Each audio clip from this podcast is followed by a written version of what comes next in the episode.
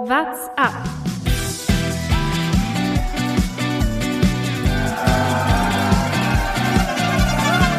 Alle rüber, Jattak, alle, alle rüber! Der Radsport-Podcast. Ein frohes neues Jahr darf ich an dieser Stelle noch wünschen. Die erste WhatsApp-Folge im Jahr 2021. Es ist einiges los gewesen. Stichwort Hirsch, glaube ich, kann ich an der Stelle in der äh, Anmoderation hier schon mal sagen. Aber vorher möchte ich natürlich meine beiden Podcast-Kollegen zu dieser Folge WhatsApp äh, wie immer begrüßen. Das ist Thomas Gerlich, Servus. Jonas Bayer Gutes neues Jahr alle zusammen. und mein Name ist Lukas Bergmann. Ich glaube, wir müssen gleich mit dem größten Thema anfangen, oder? Der Hirsch. Das war die größte News nach dem Jahreswechsel. Riesenaufsehen. Mark Hirschi kündigt seinen Verra äh, Vertrag beim Team Sunweb. Verrat. Verrat. Ja, das war schon ein freudscher Versprecher hier. Aber wir wollen dem Ganzen ja mal noch nichts unterstellen. Also auf jeden Fall, Mark Hirschi fährt nicht mehr für das ehemalige Team äh, Sunweb. Inzwischen heißt es ja DSM. Ähm, was sagt ihr dazu? Er ist bei Team UAE jetzt gelandet. Ja, es ist natürlich die Frage, was uns gleich zu einem der nächsten Themen auch schon mal führen wird. Wollte er einfach die Impfung möglichst schnell oder fährt er einfach gern in den Arabischen Emiraten Fahrrad? Ja, was? Das ist natürlich die, die nächste große Frage. UAE durchgeimpft. Und Bleiben wir erstmal bei Hirschi. Aber es das war ein ja, Tag es nachdem geht ja, es geht ja Hand in Hand. bekannt wurde, oder? Ja, das, also, Da kam ich habe das ungefähr gleichzeitig wahrgenommen. So, Ja. es war gut, Hirschi verlässt Sunweb oder Team DSM. Ähm, das war ja schon so, wow, okay, hast du es auf Twitter gesehen, die ganzen, alle Radsportkanäle und irgendwie so, was, was geht da ab und sonst wie. Weil es wurde ja erstmal nur bekannt, dass der Vertrag in beiderseitigem Einvernehmen aufgelöst wird. Und es war noch nichts Neues bekannt, aber ähm, ich meine, also mein erster Gedanke war, es, ich kann mir nicht vorstellen, dass Sunweb DSM ihn gehen lässt, wenn da nicht irgendwer anders viel Geld hingelegt hat. Es, es hatte absolut keinen Grund. Er hatte noch Vertrag bis Ende des, äh, des Jahres 2021. Er ist wahrscheinlich einer der vielversprechendsten Fahrer. Er gewinnt äh, Klassiker und Tour de France-Etappen. Also ja, das ist wahrscheinlich wirklich mit ihr bester Fahrer. Ähm, und dann war es irgendwie zwei, drei Tage nicht ganz klar, wo geht er hin. Dann kamen die Gerüchte, hm, vielleicht UAE. Hat natürlich Sinn ergeben, ne? UAE, wir hatten das im Laufe des Jahres schon mal besprochen, mit Fabio Aru, einen hochbezahlten Fahrer, der nicht mehr bei Team UAE fährt. Kann natürlich sein, dass da einfach viel Geld frei geworden ist. Und am Ende unterschreibt Hirschi bei UAE. Das, ich weiß es natürlich nicht, aber ich kann mir gut vorstellen, für nicht wenig Gehalt. Ich glaube, da muss gar nicht viel Geld frei werden bei dem Team. Wenn die einfach sagen, wir wollen jetzt hier noch, haben die Möglichkeit, hier einen neuen äh, Star zu holen, dann äh, wird da genug Geld reingebuttert. Zur Not. Ja, absolut. Also ich, ich glaube, das Geld ist in diesem ganzen Transfer, ist meine Interpretation natürlich, aber ich glaube, das Geld fasst nahezu alle Sachen mit zusammen. Also ich, ich kann mir, könnte mir gut vorstellen, dass Geld geflossen ist auch zu Sunweb und DSM, weil ich wüsste nicht, warum sollte ein Team so einen Fahrer einfach so gehen lassen. Ähm, und für Hirschi wird er wahrscheinlich einfach einen wahnsinnig hohen Vertrag unterschrieben haben. Meines Wissens hat er bei Sunweb gerade in seinem ersten Jahr am Neoprofi Mindestgehalt nur bekommen. 2020 soll das zwar schon ein bisschen höher gewesen sein, aber ich kann mir gut vorstellen, dass den Sprung, den er macht, äh, seinesgleichen sucht im Vergleich zum Gehalt 2020 zum Gehalt 2021 und dann, ja, folgt man vielleicht dem Ruf des Geldes, ist die Frage, kann man da Nein sagen? Weiß nicht, vielleicht ist das ein bisschen romantisch gesagt, ob man zu so einem Team unbedingt will, ob man das cool findet, wie auch immer. Aber ich glaube, dass das Geld auf allen drei Parteien oder auf allen drei Seiten da der ausschlaggebende Grund war. Ja, also man muss ja einfach äh, dazu sagen, dass Sunweb hat keine Ablösesumme bekommen, so wie man das liest. Der Vertrag wurde aufgelöst, also dem Fußball kennt man ja, Transfersummen werden gezahlt. Also für Sunweb war das einfach schlecht. Ich glaube, die hatten einfach dann nichts mehr. Was konnten sie auch machen, wenn Hirschi dann tatsächlich sagt, ja, er fährt nicht mehr für sie, sondern er will einfach äh, deutlich mehr Geld. Du hast es gesagt, hat äh, einfach einen Vertrag unterschrieben, der jetzt sicherlich nicht mehr seiner Qualität entspricht. Also ähm, er hat letztes Jahr ist er so gut gefahren, dass er ähm, jetzt zu deutlich höheren Bezügen ähm, äh, fahren kann. Sunweb hat wahrscheinlich einfach nicht das Geld. Wir, wir müssen uns auch immer wieder ins Gedächtnis rufen, dass Corona natürlich auch bei den äh, Radsportteams äh, eine große Lücke ins Budget gerissen hat. Und äh, dass sie ihm, wenn sie hätten gekonnt, sicherlich den gleichen Vertrag angeboten hätten, aber wahrscheinlich fehlt da dann einfach äh, das Geld aktuell bei Sunweb. Ja, die Gelddiskussion ähm, ist natürlich eine reine Interpretationssache. Offiziell gibt es äh, weder davon von Sunweb noch von Mark Hirschi wirklich ein Statement dazu. Sunweb will sich nicht mehr wirklich dazu äußern. Ähm, wir haben dort auch äh, versucht, noch über äh, die Presseabteilung ähm, mal anzufragen, aber da ähm, ist natürlich auch klar, die haben ihr offizielles Statement rausgegeben. Mehr gibt's dazu äh, von Sunweb-Seiten nicht zu sagen. Mark Hirschi wurde ja in dem Interview schon äh, zitiert, ähm, dass er mit den Hierarchien dort nicht mehr einverstanden war. Also wie dort, was den Fahrern dort abverlangt wurde. Er hat dann ein so ein Beispiel äh, wohl genannt, ähm, dass von ihnen gefordert wird, dass die Strecken auswendig lernen und das dann am nächsten äh, Morgen abgefragt wird. Klingt jetzt für mich erstmal nach einem äh, relativ normalen äh, Business im, im Radsport, aber sowas hat ihn dann anscheinend gestört und es war ihm zu hierarchisch und ähm, deswegen sei er dort weggegangen. Ähm, kann natürlich auch nur eine Ausrede sein. Das sind so die paar Statements, die man so, so raushört. Der Rest ist natürlich alles Interpretationsspielraum. Letztlich Absolut. muss man sagen, aus rein sportlicher Sicht hat UAE ein wahnsinnig junges und relativ starkes Team dann irgendwie für, für 2021 auch auf, auf den Beinen. Also sind einige, die könnten auch noch eine U23-Kategorie an, an 5, 6 Fahrern machen, die, die absolutes Top-Level haben. Plus äh, Matteo Trenti noch geholt dieses Jahr, darf man nicht vergessen. Also die werden auf dem Klassiker äh, auf jeden Fall eine große Rolle spielen. Das Einzige, was ich mich tatsächlich frage, ist es ist halt nicht das erste Mal, dass das äh, Team DSM, früher Sunweb, hier in so einen, sagen wir mal, unschönen Abschied involviert ist. Dumoulin äh, war da auch ein bisschen nicht ganz so kritisch wie, wie jetzt, aber es äh, gab einfach in der Vergangenheit da immer wieder Querelen, wenn so Topfahrer ähm, in deren Team waren. Also scheint auch irgendwie von der, von der Führung her vielleicht dann äh, ein Problem zu geben, da irgendwie eine Teamchemie mit äh, den Superstars herstellen zu können. Was ja zum Beispiel bei Ineos oder, oder Jumbo oder sowas nicht passiert, da ist natürlich auch deutlich mehr Geld da. Das äh, darf man natürlich auch nicht vergessen. Absolut. Und äh, ich glaube, es gibt ein bisschen ein größeres Thema, was mit äh, diesem Fall Hirschi zusammenhängt und äh, mit anderen. Unter anderem äh, hat die Sport, Sportleragentur Corso ähm, äh, jetzt äh, verkündet, dass sie eine Zusammenarbeit mit Jorge Mendes äh, starten. Jorge Mendes, für alle, die ihn nicht kennen, das ist ein äh, Fußballspielerberater. Ich glaube nicht nur Fußball, jetzt äh, auf jeden Fall nämlich nicht mehr nur Fußball, der unter anderem Cristiano Ronaldo vertritt. Also ein sehr äh, illustrer Mann, der, wer Football Leagues gelesen hat, ähm, auch für einige fragwürdige Sachen im Fußball steht. Ähm, äh, sollte jeder mal gelesen haben, wenn man sich dafür interessiert. Auf jeden Fall hat diese Agentur Corso jetzt ähm, äh, Jorge Mendes wird ins Boot geholt, um Almeida und Guerrero äh, in Portugal mehr zu vermarkten. Gibt da einen ordentlichen Hype auch auf dem portugiesischen Markt. Wir erinnern uns alle zurück an den Giro mit äh, Almeida, der da sehr, sehr lange im äh, rosa Trikot gefahren ist. Und äh, Marc Madiot, der äh, Chef von FDG, der hat sich jetzt zu Wort gemeldet und gesagt, er will das auf gar keinen Fall, dass solche Leute in den Radsport kommen. Ähm, will das auf jeden Fall vermeiden, hat dann auch gesagt, äh, solche Leute kommen bei ihm auf keinen Fall ins Team. Äh, unter anderem Zitat, äh, that means, äh, oder eine, eine Sache, die ihm einfach wichtig ist am Radsport, glaube ich, wo, wo wir gleich drüber diskutieren können, ist, äh, that means äh, that if a rider signs with one, signs with me, also mit dem Team, for two years, he does his two years. Also wer da unterschreibt, der bleibt dann auch zwei Jahre. Das haben wir jetzt gesehen bei Hirschi, dass es da nicht passiert ist. Und äh, ich glaube, ähm, man kann diese Sicht von Marc Madiot auf jeden Fall nachvollziehen. Aber es gibt da noch einen weiteren Punkt, glaube ich. Äh, wir haben hier schon öfter auch über Radsportverträge geschrieben, äh, gesprochen.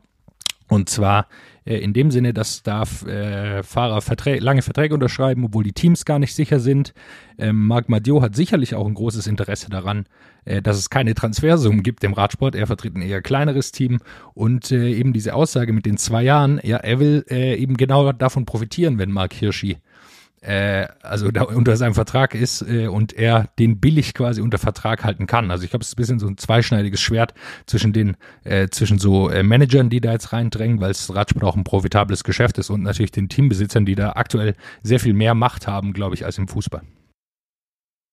Der Mann, den du angesprochen hast, ist natürlich nicht nur im äh, Radsport und im Fußball äh, ähm, da ein ganz großer ist, hat auch äh, mit Leclerc in der Formel 1 seine, äh, seine Finger mit dem Spiel. Also das ist wirklich ähm, mit einer der größten Player da auf dem Markt und das ist äh, auf jeden Fall eine Ansage, dass der hier in den Radsport reinkommt. Ich stimme dir ähm, zu, dass äh, da natürlich äh, von Seiten von FTG das natürlich erstmal äh, blöd klingt. Man muss immer ein bisschen die Fahrerseite angucken ähm, und gerade wenn man da ja, einfach auch äh, sich anschaut, klar, ähm, für so Top-Fahrer ist es immer easy, da so einen äh, Vertrag zu kriegen, aber für so kleinere Fahrer wäre es manchmal schon hilfreich, wenn sie da irgendwie ein bisschen eine Beratung äh, zur Seite hätten. Von dem her ähm, bin ich da so ein bisschen aus Fahrerseite vorsichtig auch. Also da muss man halt einfach sagen, das wird einfach in, auch die Zukunft des Radsports sein, wenn, wenn man sich hier weiter professionalisieren will, weil da hinkt der Radsport einfach in den letzten Jahren gewaltig hinterher. Und dann ist natürlich klar, dann wird es äh, natürlich auch zu solchen äh, Vertragsschwierigkeiten ähm, äh, kommen. Da wird es äh, mit Beratern und Teams ähm, Auseinandersetzungen geben. Das ist natürlich nicht einfach. Aber im Endeffekt haben sich so alle anderen Sportarten inzwischen halt auch äh, herauskristallisiert und warum sollte das dem Radsport dann äh, nicht auch irgendwann blühen? Und vor allem ist es nicht nur schlecht für die Fahrer, muss ich sagen. Also für nee, Mark Hirschi zum Beispiel. Gut. Für die Fahrer ist es gut, das will ich ja genau. sagen. Ja, also für Mark Hirschi ist es jetzt einfach ein großer Vorteil für ihn, dass er jetzt, äh, er hat jetzt einfach einen deutlich höheren Vertrag, davon ist mal auszugehen, auch wenn wir da keine Summen kennen. Aber ähm, also für die Fahrer äh, ist es schon gut, auch einen Manager zu haben, der sie gut vertritt. Das mag dann manchen Teams nicht gefallen, aber ich habe schon das Gefühl, dass aktuell die Vertragsgestaltung aktuell sehr zu den Teams ausfällt, gerade was Vertragslänge betrifft zum Beispiel und dass es keine Ablösesummen gibt. Äh, das Marc Mathieu sagt, das muss auch so bleiben, aber da würde ich sagen, es muss erstmal nicht so bleiben ähm, wenn Fahrer sich so wahnsinnig äh, stark entwickeln und die nicht ihr Gehalt bekommen, das ihnen eigentlich zusteht aufgrund ihrer Leistung, dann äh, finde ich, sollten die auch wechseln und nicht dann äh, wechseln dürfen und nicht dann drei Jahre in ihrem Vertrag drin bleiben. Vor allem muss man dazu ja auch sagen, wir sind beim Radsport immer noch in einer Sportart, wo nicht jeder Radprofi äh, reich wird und sonst sondern du musst wirklich auch sagen, ja, wenn du die Chance, eben wie du gerade schon angeführt hast, Jonas, wenn du die Chance hast, einen Mega-Vertrag zu unterschreiben, dann ja, muss man die Chance vielleicht auch einfach wahrnehmen, weil nicht jeder Fahrer wirklich reich wird. Klar, die Teams freuen sich, wenn sie noch einen guten Fahrer mit einem geringen Gehalt haben, aber dann muss man halt da entweder den Vertrag nachbessern oder halt am Ende wirklich wie Ablösesummen kassieren. Ich meine, das ist doch in anderen Sportarten gang und gäbe. Ein Verein entwickelt ein junges Talent, dann kann man den vielleicht nicht mehr halten, aber immerhin spielt dann der Transfer irgendwie Geld in die Kasse, das anderweitig wieder, wieder eingesetzt werden kann. Also das ist ja, ja, klar, im Fußball ist das irgendwie gang und gäbe.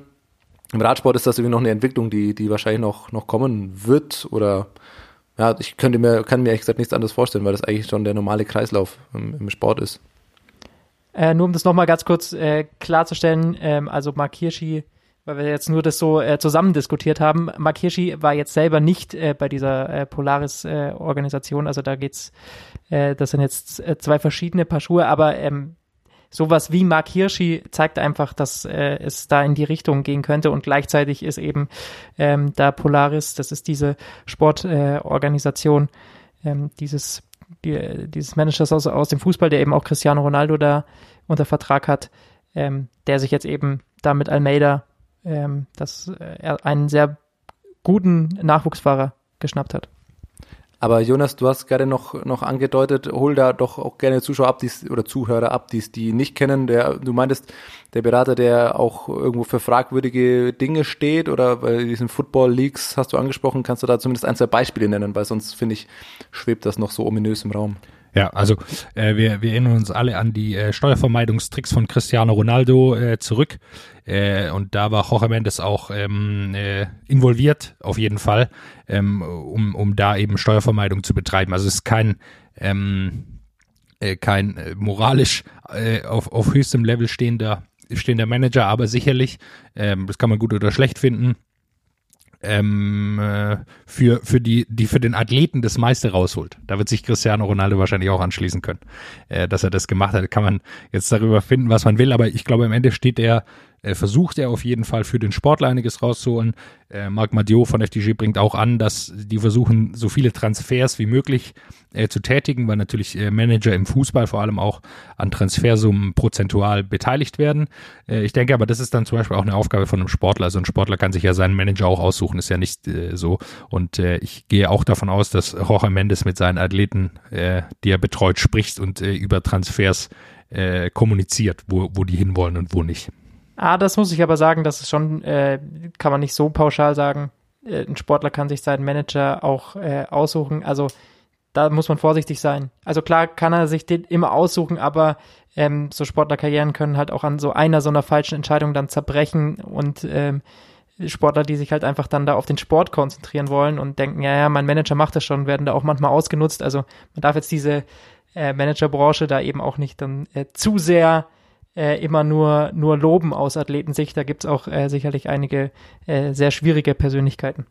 Absolut richtig, auch äh, gerade im Zusammenhang äh, im Fußball immer wieder äh, dargestellt äh, mit afrikanischen Talenten. Ähm, so es kann natürlich auch dem Radsport blühen, muss man äh, auf jeden Fall im Auge behalten, aber äh, das nur zu verteufeln, wie das Magma Dio macht, äh, ist für mich, äh, glaube ich, einfach, äh, er spricht da aus seiner Rolle als äh, Teamchef von einem World Tour Team, das es lieber gern nicht hätte, sondern halt ja, direkt mit den äh, Leuten verhandelt und äh, so muss man, muss man das im Auge behalten, aber ich glaube, ähm, ist, ein, ist ein spannendes Thema, dass man da auch so ein bisschen am Beispiel von Hirschi dann entwickeln kann. Wenn wir doch schon bei moralisch fragwürdigen Themen sind, wir haben es vorhin schon angesprochen, UAE hat einfach mal schön alle Mann durchgeimpft.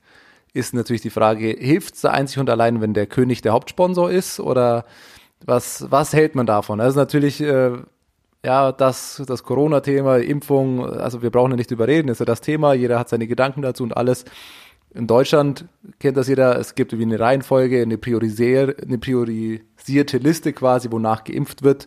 Und ich würde, könnte mir vorstellen, in Deutschland würden jetzt nicht Sportler zwischen 18 und 30 Jahren ähm, an erster Stelle stehen, um den Impfstoff abzubekommen. Bei UAE ging das leichter. Ich würde mal vermuten, das hängt vielleicht doch mit dem König oder ja, der, der Führung des Landes und der, der Sponsoren, die da im Hintergrund sind, zusammen. Gibt es eine andere Erklärung für? Ich glaube, es gab keinen Ethikrat, der da so eine Liste aufgestellt hat. Ja, ist natürlich ein äh, fatales Zeichen. Ähm, man kann das natürlich äh, auslegen, wie es vielleicht dann die Teammanager gerne auslegen würden, dass das ja dann hier halt auch Vorbildfunktion ist. Aber in erster Linie wird der Hauptgrund sein, dass man so natürlich äh, finanziellen Einbrüchen, die durch irgendwie eine Krankheit kommen könnten, weil dann eben halt äh, verdammt teure Fahrer eben nicht an den Start gehen bei, bei Rennen. Dem geht man natürlich damit aus dem Weg.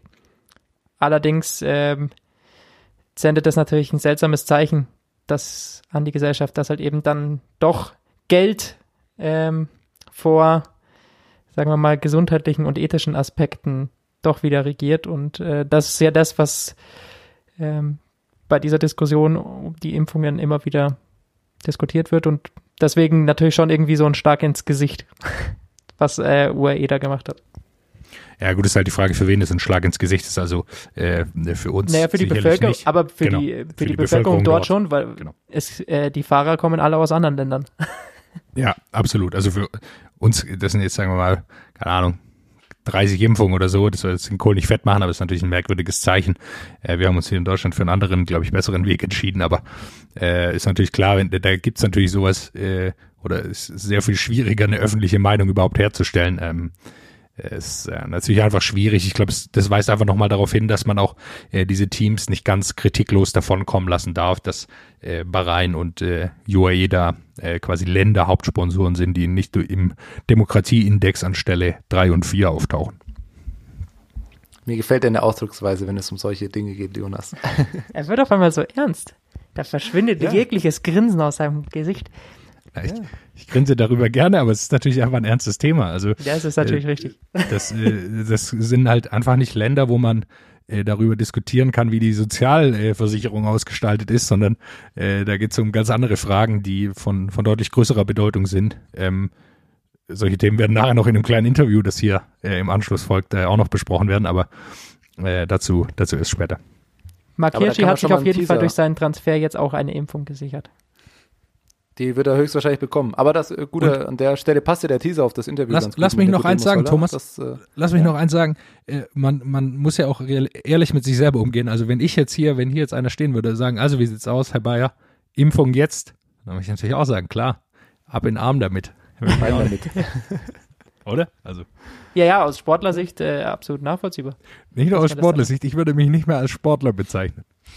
Nein, nein, aber auch wenn, also äh, es ist jetzt schwierig, den äh, Sportlern äh, Ja, direkt einen. Vorwurf zu machen, Ja. dass wenn das Team hier ankommt und sagt, hier, jetzt impfen wir euch, ähm, da macht man dann natürlich mit. Jonas, wie sagt man dir, zu- bei dir zu Hause? Es hat ein Geschmäckle. Richtig? wie, wie gut war mein Schwäbisch? 1A, 1A. Danke. Du kommst doch auch da aus der Region, Thomas. Warum kannst du eigentlich Ja, kein ja, Schwäbisch? ja, ja, ja. Das darfst du bei mir daheim keinem sagen. Aber das, das lassen wir jetzt mal. Aber ich glaube, das ist doch der, der klassische, der, der Vorteil des, des schwäbischen Dialekts. Du kannst ganz große Sachverhalte in einem Halbsatz zusammenfassen. Ja, das Aber- hat halt ein Geschmäckle. Und damit ist alles dazu gesagt. An der, an der Stelle, liebe, liebe Grüße gehen raus an alle Schwaben im Allgäu. Ja, ja. Ähm, wir können jetzt auch von ganz ernsten Themen einfach den absoluten Hardcut machen. Ähm, meiner Meinung nach müssen wir nämlich über Trikot- und Fahrräderdesigns sprechen. Achtung, Achtung! Hier spricht die Designpolizei. Ja, ähm, jetzt falle ich natürlich direkt mal wieder negativ aus. Ich, ich falle negativ auf. Ähm, ich habe die neuen Teamnamen noch nicht ganz drauf. Helft mir kurz, wie heißt Mitchelton Scott jetzt seit diesem Jahr? Wisst ihr es? Weiß ich auch nicht. Nein, das weiß keiner. Hervorragend. Super. Dann bleiben wir doch einfach noch beim, beim alten Namen. Wisst ihr, nee, wir reichen das nach. Also, es gab ja dieses, dieses fröhliche Wechsel-Dich-Spielchen bei den Fahrrädern, bei den Sponsoren. Ne? Wir haben das mitbekommen zwischen Sunweb Team DSM, das weiß ich immerhin, ähm, Jumbo Visma und Mitchelton Scott. Die haben ja einmal Fahrräder durchgetauscht. Und da war ich schon sehr gespannt, wer geht jetzt da als Verlierer und wer geht als Gewinner aus der ganzen Sache raus. Und für mich gibt es da eine ganz, ganz klare Antwort. Alter Falter sieht das neue Rad von Jumbo Wismar langweilig aus. Und Mitchelton Scott hat ein schön feines Bianchi dahingestellt bekommen. Gefällt mir vom Design, also mir persönlich gefällt's gut, es hat was, aber das von Jumbo ist einfach nur langweilig. Ich weiß nicht, ob es schneller, ob es langsamer ist, ist mir auch vollkommen egal. Aber das Cervelo von Jumbo Wismar ist designtechnisch, also, also wirklich, ich, es ist ja nicht schlecht, aber es ist einfach nur langweilig. Es ist komplett schwarz und hat eine gelbe Gabel. Viel Spaß damit. Neuer- Wout van Art kann es nicht gut gefallen haben, weil Wout van Art fährt aktuell die Crossrennen noch auf einem Bianchi, das aber ebenso lackiert ist, das auch schwarz gebrandet, also schwarzen Rahmen und eine gelbe Gabel hat. Das ist ein äh, Bianchi mit der Lackierung des neuen Cervelos. Vielleicht gefällt, Jum, äh, gefällt Wout van Art auch nicht so gut. Ja, aber die gelbe Gabel, so muss man sagen, ist ein deutlicher Fortschritt zu dem, was sie letztes Jahr gefahren haben. Thomas, du erinnerst dich, bei der Tour de France in den Bergen, da haben sie den Lack von ihrem Bianchi komplett abgemacht und da war nur noch ein schwarzes Rad zu sehen. Ja, aber ganz ehrlich, dann. All Black, ohne Scheiß. Ich verstehe das, nein, widerspreche ich absolut. Wenn dann All Black. Wie geil sieht eine komplett schwarze Rennmaschine aus? Super geil, das ist dann, das ist classy, alles. Aber wenn du schon ganz schwarz hast und, also, das ist doch, dann, da muss das Gelb zumindest irgendwo in irgendeiner Art und Weise nochmal vorkommen, ob das jetzt irgendwo an der Sattelstütze, in Streifen oder was auch immer ist, aber das ist ja, das ist einfach gar nichts. Und das neue Bianchi, das ist, das gefällt mir gut von Mitchelton Scott, das ist ein guter Farbverlauf. Äh, Ich habe nur das Gefühl, das Lenkerband und das vordere am, am Vorbau des Türkis ist nicht ganz gleich, aber egal. Da hat sich ein Designer auf jeden Fall was gedacht und bei Cervelo nicht. Sehr passend dazu übrigens der neue Name von Mitchelton Scott. Bike Exchange. Ah, genau, stimmt. Den konnte ich vergessen. Was ist das für ein weirder Name? Das ist halt auch eine Firma. Ja, natürlich, aber Nee, Das- das wird- das wird wieder kompliziert dieses Jahr. das wird wieder kompliziert dieses Jahr, die, die neuen Teamnamen äh, auseinanderzuhalten. Und witzig an der Stelle finde ich ja die Story. Ähm, es hat einen Instagram-Channel aufgedeckt. Das klingt so investigativ, aber äh, das ehemalige Team Sunweb, jetzt Team DSM, heißt ja auf Instagram Team DSM und dann kommt da noch so ein Untenstrich. Jetzt könnte man denken, ah, das hat eine Bedeutung. Da, das steht für irgendwas, das ist designtechnisch. Nein, es gab einfach den, den Channel DSM schon. Und der konnte nicht verwendet werden. Deswegen musste noch dieser Untenstrich hinterher. Das ist irgendein weirder Instagram-Account. Ich glaube, der zeichnet so, so Comics oder was auch immer. Es ist herrlich. Das hat mich zurückerinnert an die Zeiten. Ich weiß nicht, ob, ob, ob man das noch kennt, so bei Lokalisten oder bei irgendwelchen Online-Portalen früher, oder wenn du dich irgendwo anmeldest und dein Benutzername ist schon vergeben und dann machst du hier noch einen Untenstrich und dann noch eine Zahl mit rein und noch, keine Ahnung, dann drei Is statt einem und so weiter und so fort. Schön, dass es den Dodgeball-Teams heute, dass es dieselben Probleme einfach immer noch gibt. Wie hieß die auf Lokalisten? Jetzt muss jeder kurz seinen Lokalistennamen Nein, das sage ich nicht. Das sage ich nicht. ich. Thomas, komm. Was? Keine Chance. Was ist Lokalisten? Oi, der Mann Ah, ist zu alt für Lokalisten? Das kannst du mir nicht erzählen. Vielleicht, auch zu schwäbisch. Vielleicht Schüler, es im Schwäbischen. Schüler-VZ. Ach so, ja. Da war bei Jonas, uns kein hat- Ding. Jonas, gab es in deiner Schulzeit schon Internet? Nein, äh, wir haben noch mit äh, Feuer. Äh, Thomas, ich will jetzt deinen Lokalistennamen hören. Nein, den, den hörst du ja nicht. bei uns war, bei uns war das große Ding Quick. Ich weiß nicht, ob ihr das kennt. Quick? Nee. Sonst, sonst zum zweiten Mal. Liebe Grüße an alle Schwaben an dieser Stelle. Die kennen das. Aber hattest du ICQ oder gab es bei euch ICQ selbstverständlich. Alles am Okay, Start. darauf können wir uns einigen. Okay. Oh Gott. Weil wir gerade noch beim äh, Thema der Fahrräder waren, bei Jumbo gibt es ja noch eine sehr gute Story dazu, muss man sagen. Tom Dumoulin, der hat sich nämlich äh, erstmal noch geweigert, in Anführungsstrichen. Ähm, nee, quasi nicht Tom Dumoulin, Wort von Art meine ich natürlich. Äh, der wollte erstmal nicht äh, umsteigen, sondern äh, fährt erstmal noch sein altes Rad. Aber das, Hab ich ja äh, gesagt. Hast du das schon erzählt hier? Das habe ich vor zwei Minuten erzählt. So, und jetzt haben wir es. Ei, ei, Da, können wir mal die- da können wir die Hörer ja mal mitnehmen. es ist ja vielleicht schon zwei, dreimal vorgekommen, dass ich außerhalb der Podcastaufnahme eine Frage gestellt habe und mir vorgeworfen wurde, ich höre nicht zu. Das haben wir doch im Podcast besprochen, weil ich halt kurz mal was nachgeschaut habe. Wir müssen das gar nicht vertiefen, was für Fragen das waren. Vielleicht waren die noch ein bisschen peinlicher als das gerade eben. Aber wir spulen mal zurück. Vor zweieinhalb Minuten circa habe ich genau diese Story erzählt. Was hast du gerade nachgeschaut? Warst du noch auf Lokalisten oder was hast du gerade gemacht? Das Ich würde muss mich ja jetzt natürlich nachgucken, Lukas. was äh, Mitchelton Scott hier für einen neuen Namen hat mit Bike Exchange, damit ich den Gag anbringen konnte. Ja, aber wir können die Geschichte einfach nochmal erzählen. Was ist der Wort von Art? Ist der, ist der mit einem anderen Wir Fahrrad gehen zum gefahren nächsten oder Thema. was? Wir gehen zum nächsten Thema. Ruhe jetzt. Wir können hier nicht das neue Jahr im Streit anfangen, Thomas. Bisschen mehr Harmonie, bitte. Bisschen mehr Harmonie. Es gibt äh, aber Wir ja müssen noch, uns einfach nur so gut verstehen, wie Wout von Art sich mit seinem alten Rad. Es gibt nämlich noch ein paar äh, ganz äh, positive Nachrichten. Kofidis zum Beispiel hat angekündigt, äh, dass es bald ein äh, Frauenteam geben wird.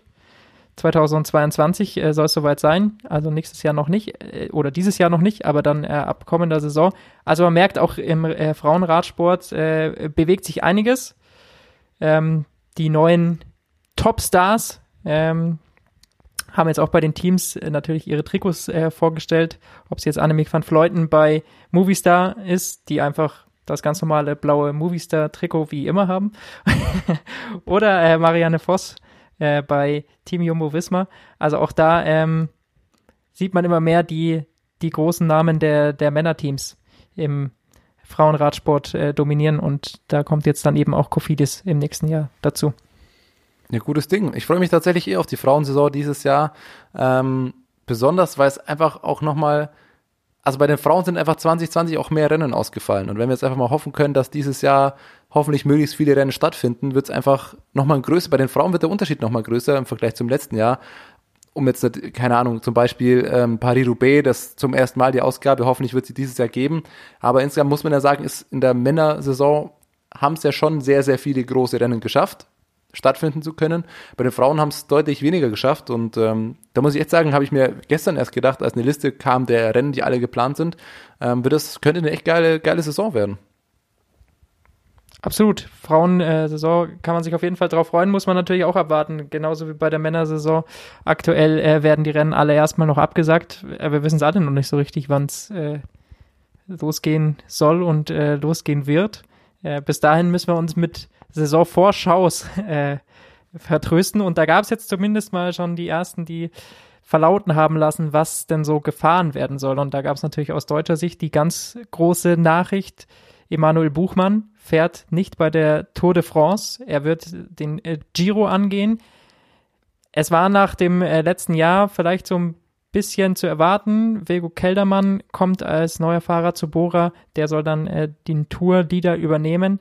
Aber trotzdem für, für mich dann schon überraschend. Ich meine, der ist der deutsche große Fahrer ähm, und gerade für das deutsche Team natürlich auch derjenige, der wahrscheinlich marketingtechnisch da mit am wichtigsten ist. Aber ich glaube, dass es äh, absolut Sinn ergibt. Äh, sie sagen zumindest, weiß ich jetzt nicht, ob, ob das wirklich so ist, aber sie, sie lassen es ja auch so verlauten, dass sie das im November schon entschieden haben, nämlich als die Tourplanung, also die Strecke der Tour 2021 bekannt gegeben wurde. Und das hatten wir damals schon kurz angesprochen, als die Strecke rauskam. Es wird wieder Klassiker, sprinterfreundlicher. Es wird nicht ganz so bergig und wenn man das Profil sich so, das, den ersten Eindruck, den man davon hat, dachte ich mir da schon für Fahrer wie Emanuel Buchmann, wird das gar nichts. Es gibt, glaube ich, auch wieder drei Zeitfahren oder es sind viele Zeitfahr, also deutlich mehr Zeitfahrkilometer. Es sind weniger Bergetappen, weniger Bergankünfte als zum Beispiel 2020, wo die Tour ja einem Fahrerprofil wie Emanuel Buchmann eigentlich perfekt war. Ähm, und das ist 2021 gar nicht der Fall. Und deswegen finde ich, ergibt das absolut Sinn. Boras sagt ja, das große Ziel ist es, endlich mal bei einer Grand Tour auf dem Podium zu landen. Die Chance sehe ich tatsächlich auch mit einem fitten Buchmann 2021 nicht, weil einfach die, die Strecke ihm nicht gut genug passt. Da gibt's andere Fahrer, für die das deutlich besser ist. Und deswegen sagt man, Buchmann fährt den Giro, der berglastiger werden könnte und hat daran vielleicht die besseren Chancen aufs Podium zu fahren, was ja das, ja, ich glaube, ich hat Buchmann auch schon verlauten lassen, dass das Ziel ist, beim Giro aufs Podium zu fahren. Und ähm, bei Bora wird die Tourplanung eh spannend, weil Ackermann hatte das Versprechen bekommen, dass er die Tour fahren darf. Peter Sagan hat schon gesagt, er fährt den Giro. Ist natürlich die Frage, wahrscheinlich, oder fährt er auch noch mit die Tour? Stichwort Olympia, alles, das hat ganz viele Seiten. Er will Und Giro Ende Tour fahren- und Olympia fahren. Ja, das ist ein Und volles alle Programm für den Klassiker Mann. wurde Und alle verlauten lassen. Klassiker, ja. Da, dann wird das schwierig für, ich weiß nicht, wer hat von euch die These gehabt, Peter Sagan gewinnt dieses Jahr kein Rennen mehr? Jonas. er versucht es zumindest häufig. Er wird es häufig versuchen. Er Hilft wird ihm viele. Rennen fahren. Nee, aber das ist, äh, ich finde, dass es absolut Sinn ergibt. Also wenn man, wie gesagt, die Strecke anschaut, das ist, wer für Buchmann, glaube ich, macht das auch keinen Sinn, dann da mitzufahren, weil, weil das einfach nicht seinem Fahrertyp entspricht. Und wie wenig sie ihm liegt, das erkennt man daran, dass sie ihn zum Giro schicken, offiziell eigentlich schon, obwohl die Strecke da noch gar nicht raus ist. Also, äh, die, da hat man schon gleich gesagt, nee, nee, da gehen wir hin. Kann aber auch andererseits, muss man ja dazu sagen, äh, äh, damit zusammenhängen, dass Emanuel Buchmann auch ein bisschen rausgenommen werden soll aus dieser Öffentlichkeit. Also äh, beim Giro kann er einfach viel mehr in Ruhe fahren als jetzt bei der Tour. Ähm, ich glaube, das wird auch ein Grund äh, gewesen sein, ihn jetzt nochmal einmal die Chance zu geben, auch äh, beim Giro mal aufs, äh, wirklich aufs Podium zu kommen und dann eben mit einem ganz neuen Selbstbewusstsein auch äh, zur Tour de France zu kommen. 2022 dann. Ich bin tatsächlich noch gespannt, weil Pascal Ackermann äh, hat zwar ja das Versprechen bekommen, aber jetzt äh, war seine erste Aussage erstmal so, ja, muss man mal schauen. Er hat natürlich immer den langen Sprintzug auch mit dabei und er steht da schon irgendwie mit drauf auf der Liste, aber wie es dann letztendlich entschieden wird, also so ganz sicher mit Ackermann scheint das dann auch noch nicht. Hängt vielleicht dann auch davon ab, was äh, Peter Sagan entscheidet. Die Krux ist nämlich in diesem Jahr auch, alle Fahrer, die zur Tour fahren könnten, kurz danach Olympia verpassen. Bei Olympia wird gerade diskutiert, ob Fahrer oder alle Sportler, die dort teilnehmen, vorher zwei Wochen in Quarantäne müssen. Und das würde sich dann natürlich mit dem äh, Tourkalender äh, beißen, würde kollidieren. Und dadurch wären also alle Fahrer, die bei der Tour dann nicht dabei, äh, die bei der Tour dabei sind, dann nicht bei Olympia dabei. Das ist dann äh, natürlich schwierig äh, für Sagan da zu entscheiden. Er selber persönlich hat gesagt, er würde immer das grüne Trikot vorziehen, äh, als bei Olympia anzutreten. Also das Und Grüne, der Kampf ums Grüne Sehr wäre harte ihm, Strecke.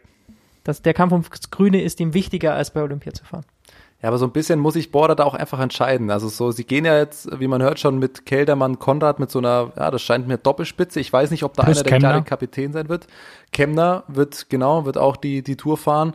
Wenn du dann Ackermann und einen Sager mitnimmst, hat das, finde ich, so ein bisschen das Potenzial, viel zu viele zu sein, ähm, um am Ende gar nichts zu erreichen. Also ich glaube, dass man sich da schon ein bisschen entscheiden muss und dann vielleicht auch also ich weiß nicht, wie das bei Border kommuniziert, ob sich Sagan wirklich alles raussuchen darf oder ob dann vielleicht mal gesagt wird, ja, okay, wenn wir jetzt dieser zwei Gesamtklassenaufahrer plus einen Kemner, der mal wahrscheinlich sicherlich auch eine, auf Etappensieg fahren kann und dann einen Ackermann dabei, dann, also so viele Plätze hast du dann auch nicht. Ja, lass uns durchrechnen.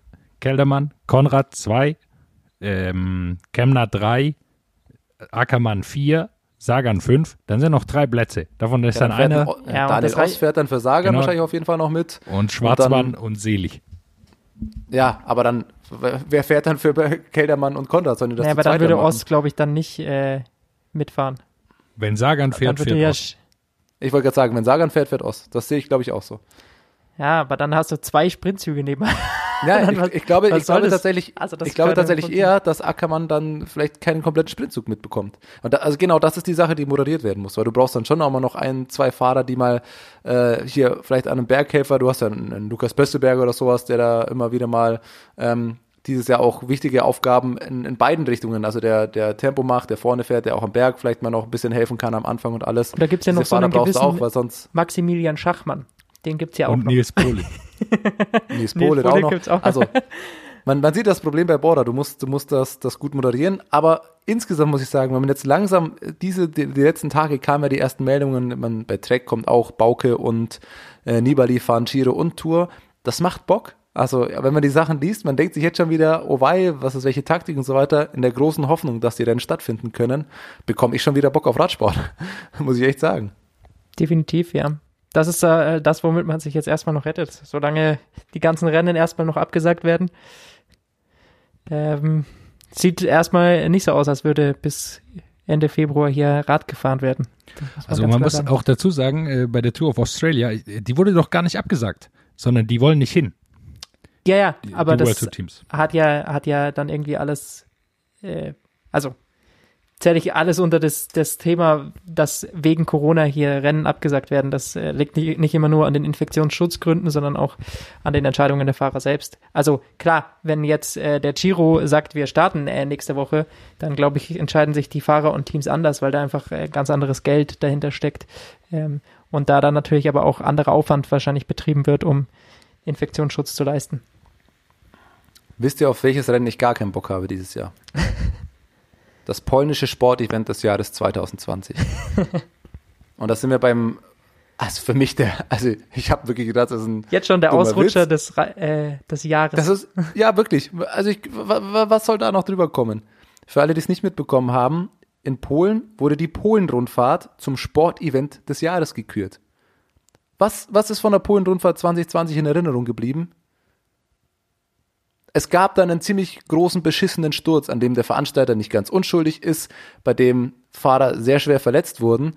Also ich, ich begreife das wirklich nicht. Wer sitzt da in der Jury? Also das muss doch irgendwelchen Leuten, die da entscheiden, die müssen sich ja denken, okay, vielleicht machen wir das jetzt nicht. Spoiler, die Strecke soll für dieses Jahr wohl wieder genauso sein wie die letzten Jahre auch mit diesem leichten Bergab-Sprint. Auch da wurde sich noch nichts geändert. Ähm, wir haben da oft genug drüber gesprochen, dass man muss das Thema jetzt nicht wieder aufmachen, aber also da dachte ich wirklich, dass wie blöd können Leute sein. Also wirklich. Das ist doch i-Typ Vor allem, was für, äh, da kann jede andere äh, Sportveranstaltung in Polen denkt sich auch so, okay, Ja. was sollen wir hier das nächste, was sollen wir jetzt hier das nächste Jahr machen, damit wir hier jetzt die äh, sportlich äh, beste Veranstaltung werden. Ich weiß auch nicht, ob das wirklich ein Titel ist, den äh, so ein Sportveranstalter unbedingt haben will, ob das wirklich äh, ein Ziel ist und ob das jetzt eine tolle Veranstaltung ist.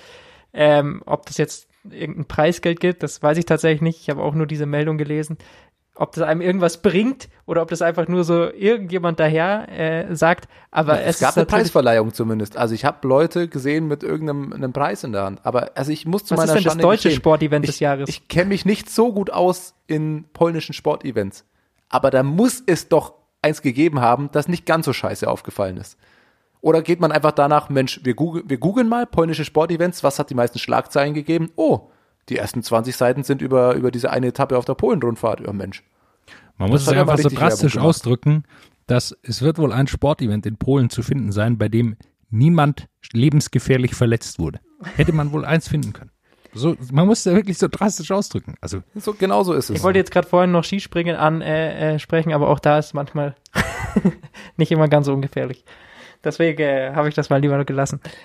Nee, aber es ist natürlich absolute Frechheit und gibt dem Ganzen nochmal ein i-Tüpfelchen, um die ganze Geschichte aber äh, ja noch so ein bisschen abzuschließen. Äh, Jakobsen hat jetzt nochmal ein äh, großes Interview gegeben, ähm, hat gesagt, dass, äh, er bedankt sich da irgendwie bei allen Ärzten, die, die alles äh, gegeben haben und er ist auf dem Weg der Besserung, hat sich das Ganze auch nochmal angeguckt. Er kann äh, Grönewegen noch nicht so ganz äh, verzeihen, ähm, will auch erstmal noch nicht mit ihm sprechen, obwohl es ihm Grönewegen ange ja, angeboten hat. Äh, Er ist jetzt nicht irgendwie, ja, noch in so einem richtigen Groll. Er, er muss das einfach erstmal selber noch äh, verarbeiten und seine Heilung ein bisschen weiter abwarten, hat er gesagt.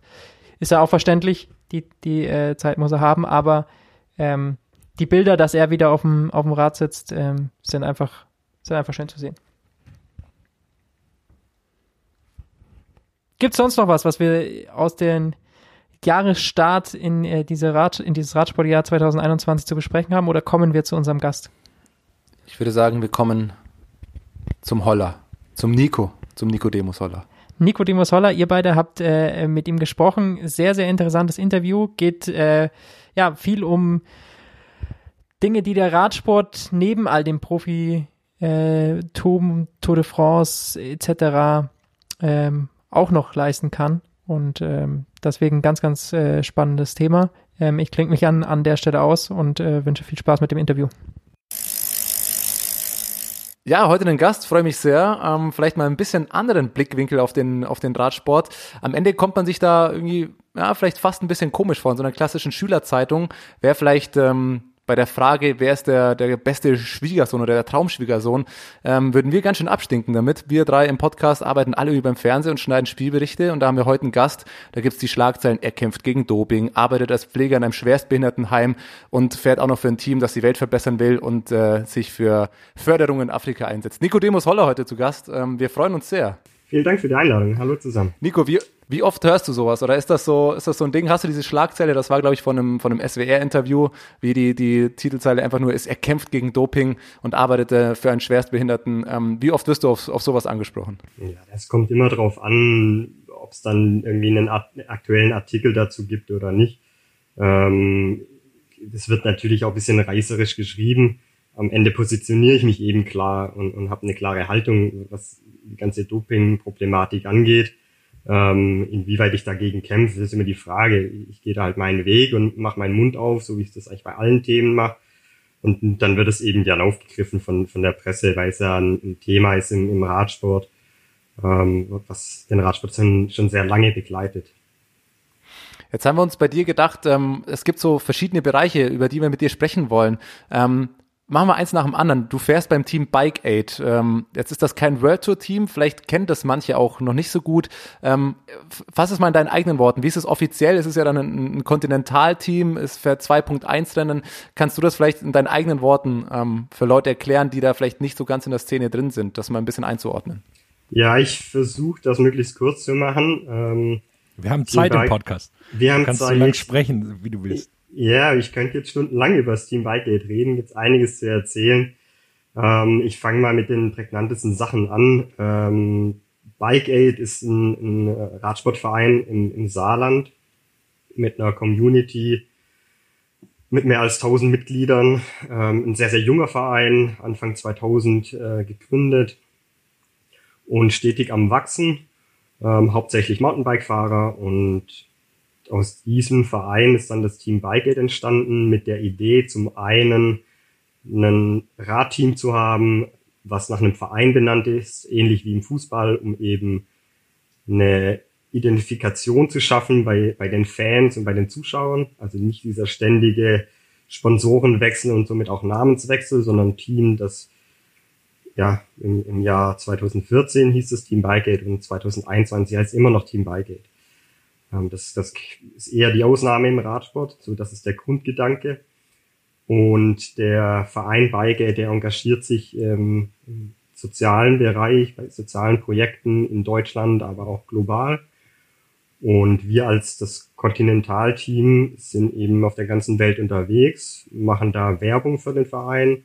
Jeder, der dann davon begeistert ist, kann sich dann anschließen der Community, kann auch ein, ein zahlendes Mitglied werden, ist aber nicht, nicht Pflicht, also man kann auch einfach Mitglied werden ähm, und ähm, das Ganze supporten, einfach nur, dass man, dass unsere Mitgliederzahl steigt und somit auch das Interesse von Sponsoren. Und auf der anderen Seite versuchen wir, den afrikanischen Radsport ein wenig zu helfen, ein wenig zu fördern, ähm, weil es eben viele strukturschwache Regionen sind mit, mit ganz tollen Fahrern, ganz tollen Persönlichkeiten, die es aber einfach schwer haben, weil der Radsport schon eine sehr, sehr privilegierte Sportart ist, ähm, wo man sich nicht einfach ein paar Laufschuhe kauft, sondern da braucht man ein bisschen Equipment und, und braucht da Unterstützung und, und deswegen haben wir da jedes Jahr den einen oder anderen afrikanischen Fahr äh, Fahrer unter Vertrag, den wir da versuchen, die Plattform zu bieten, die er eigentlich verdient hat. Du bist seit 2015 beim, beim, bei Bike Aid, äh, wenn ich das richtig gelesen habe. Jetzt ist das natürlich Bike, das ist so, so ein bisschen schwierig zu greifen, beziehungsweise man, wenn man das sich da einliest, dann sieht man schon, okay, die, die setzen sich ein und denen geht es um Förderung und auch um Entwicklungshilfe. Auf der Homepage steht dann ähm, sowas, äh, das Bike Aid Kontinentalteam fördert gezielt Sportler aus Afrika, wie du es gerade schon angesprochen hast, von der Erfüllung ihres sportlichen Lebenstraums bis hin zu Bildungs- und Praktikumsangeboten äh, sowie interkulturellem Austausch. Erzähl mal, was, was, du bist seit fünf Jahren dort. Wie erlebst du in diesen fünf Jahren Bike Aid und wie hat sich das konkret irgendwie, wie wirkt sich das aus? Ja, also ich, das ist immer ein bisschen, bisschen schwierig, das Ganze ähm, ja so zu kommunizieren, dass das verständlich ist, weil wir eben den Verein haben und weil wir das Team haben und weil wir unter der Saison haben wir als Team relativ wenig mit dem Verein zu tun. Jetzt hat man im letzten Jahr, 2020, im Februar, hatten wir dann mal den Kontakt mit dem Verein. Und zwar in Ruanda ist eine Schule gebaut worden, also keine Radsportschule, sondern eine ganz normale Schule, ähm, die mit den, ähm, ja, mit dem, mit dem Geld vom Verein ist, ist dort eine Schule eröffnet worden, ähm, wo dann auch Vereinsmitglieder vor Ort waren und wir dort waren. Und da steht jetzt, ja, in, in, in äh, Ruanda eben eine Bike-Aid-Schule. Ähm, so, das, das sind dann die wenigen Kontaktpunkte, die wir mit dem Verein haben. Ähm, und für mich im Team, also dieser inter, interkulturelle Austausch, der findet natürlich immer dann mit den Fahrern statt, die bei uns in der Vertrag stehen. Also wir hatten im Jahr 2017 ist ein, ein junger 18-jähriger Kenianer zu uns ins Team gestoßen, der Salim. Und ich war von Anfang an hellauf begeistert von dem Burschen. Ähm, unglaubliches Talent und der kommt aus bitterster Armut, Eltern alkoholkrank, ähm, er hat ähm, Holz gesammelt, ähm, um, ja, um überleben zu können, hat in einer, in einer kleinen Hütte gelebt, kann man nicht wirklich als Haus bezeichnen. Ähm, und kam dann zum Radsport über einen Zufall, weil da immer ein, ein Fahrradteam vorbeikam, äh, an, an seiner Hütte und er ist dann mit seinem Schrottrad, also war kein Rennrad, das, das wäre so ein Rad, das könnte man bei uns in der Großstadt, müsste man das nicht mal anschließen, weil das würde niemand klauen. Äh, ist da dann immer mit den, hat immer versucht, bei den, bei den Rennradfahrern mitzufahren, bis sie ihn dann mal gesagt haben, ja, willst du nicht mal mit uns mittrainieren? Und so ist er zum Radsport gekommen und äh, wir haben im, im Jahr 2017 eine Kooperation gestartet ähm, mit, mit Kenia. Ähm, und haben den, den Salim dann unter Vertrag genommen.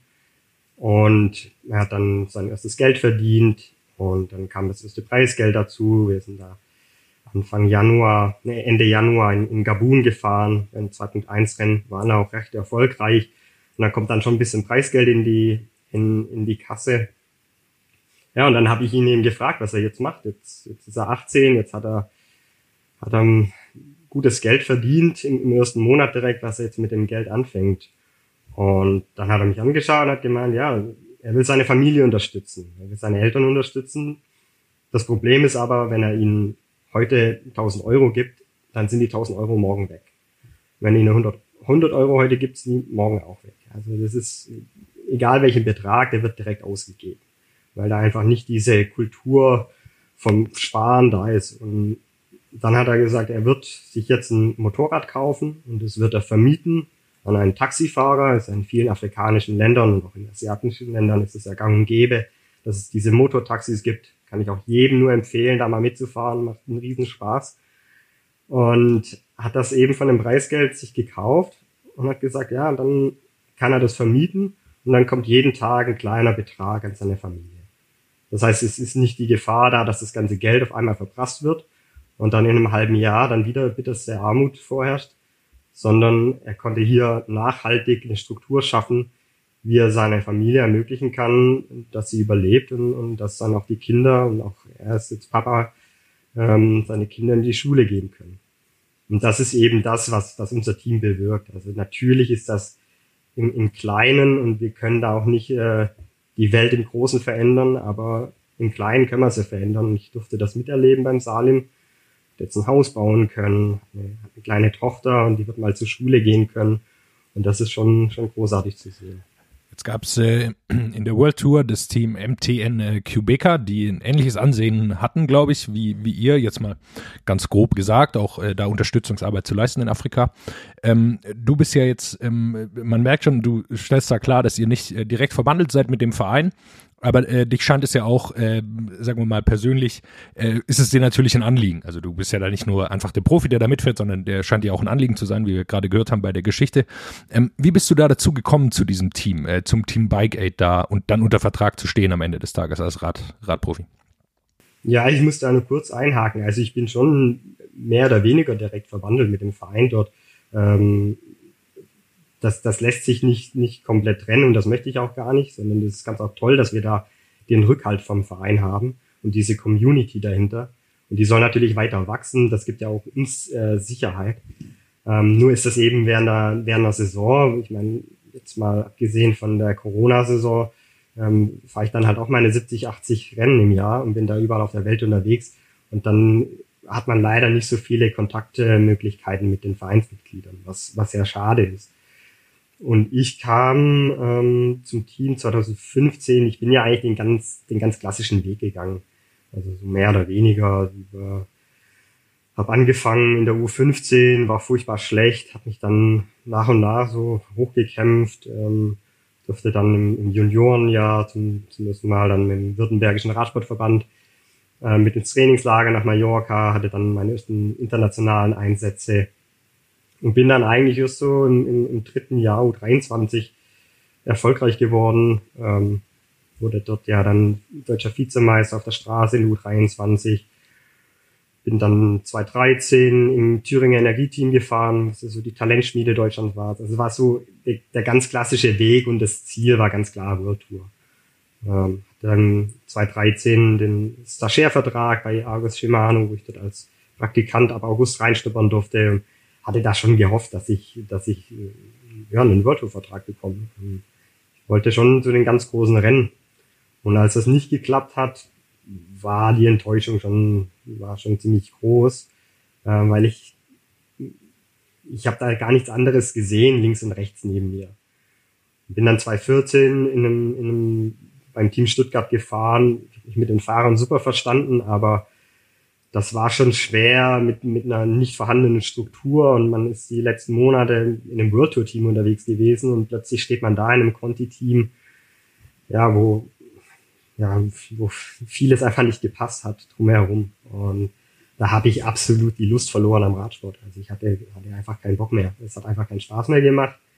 Und dann habe ich mir gesagt, es kann ja wohl jetzt nicht sein, dass ich ähm, jetzt die Liebe zum Radsport verloren habe. Also ich ich habe mit dem Radfahren angefangen, nicht wegen einem Jan Ulrich, um erfolgreich zu sein, wie es ja bei vielen ist, dass sie irgendwie eine Tour de France-Etappe vor dem Fernseher gesehen haben, sondern bei mir kam es wirklich aus der, aus der Liebe zum Radfahren. Mit, mit meinem Papa habe ich mit, mit äh, sieben, acht, neun, zehn Jahren immer Rucksacktouren gemacht, einmal im Jahr. Und ich habe einfach das Radfahren gern gehabt. Und plötzlich habe ich das Radfahren nicht mehr gern gehabt und habe mir gesagt, das, das, so kann ich jetzt nicht abtreten. Also das ist doch scheiße und habe deswegen dann auf, äh, ich wurde kontaktiert von Timo Schäfer, von einem der Teammanager vom, vom Team Bygate und habe mir das dann lange überlegt, ob ich das machen soll. Ähm, und da hat mich dann einfach das gereizt, mal was anderes zu sehen vom Radsport, auch vom Profi-Radsport, eine andere Facette. Und so bin ich dann bei Bygate gelandet. Ja. Was mich mal interessieren würde, die Geschichte, die du vorhin erzählt hast, da, da merkt man ja, hat man ja schon mal einen Eindruck bekommen, wie anders dann doch die, die Radsportwelt bei, bei eurem Team ist, gerade bei Bike Edge speziell. Ähm, du hast aber, wie du ja schon gesagt hast, den Einstieg ja eigentlich aus einer ganz, aus nochmal einer anderen Sicht gehabt. Du hast angesprochen, U23 bist du deutscher Vizemeister geworden. Wenn man da mal auf die, die Liste der Top 10 schaut, erster war Rick Zabel, auf Platz 6 war Emanuel Buchmann, dann warst du auch Stagiaire bei einem World Tour Team. Man sieht, wenn man die Namen hört, die meisten, die sich im Radsport beschäftigen, wissen, wo die beiden zum Beispiel heute fahren. Und was das für eine Welt ist, die sieht man im Fernsehen, da ist das Tour de France, da sind das äh, irgendwelche Rennen in Europa und was weiß ich wo. Und jetzt fährst du die Tour auf Thailand oder sonst wie. Wie ist das für dich? Was, was sind so die größten Unterschiede in, in dieser doch etwas anderen Radsportwelt im Vergleich jetzt zu World Tour Rennen, die am Champs-Élysées entlangfahren? Ja, das ist natürlich, ich beurteile das jetzt ja auch von, von außen oder ich kann es ja auch nur von außen vergleichen. Natürlich habe ich habe ich Kumpels, die in der World Tour fahren und im, im PKT-Bereich und hatte ja auch selber so einen, einen kleinen Einblick.